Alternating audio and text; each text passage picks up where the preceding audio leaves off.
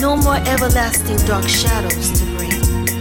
I can enjoy life without being at your beck and call with my back up against the wall. No more being codependent on you to get me through. Although it's been hard until I think of the payoff and what it means to me and my God. Oh, what a joy it is to be free, to not have you still controlling me. And now I am happy, yes, happy and free.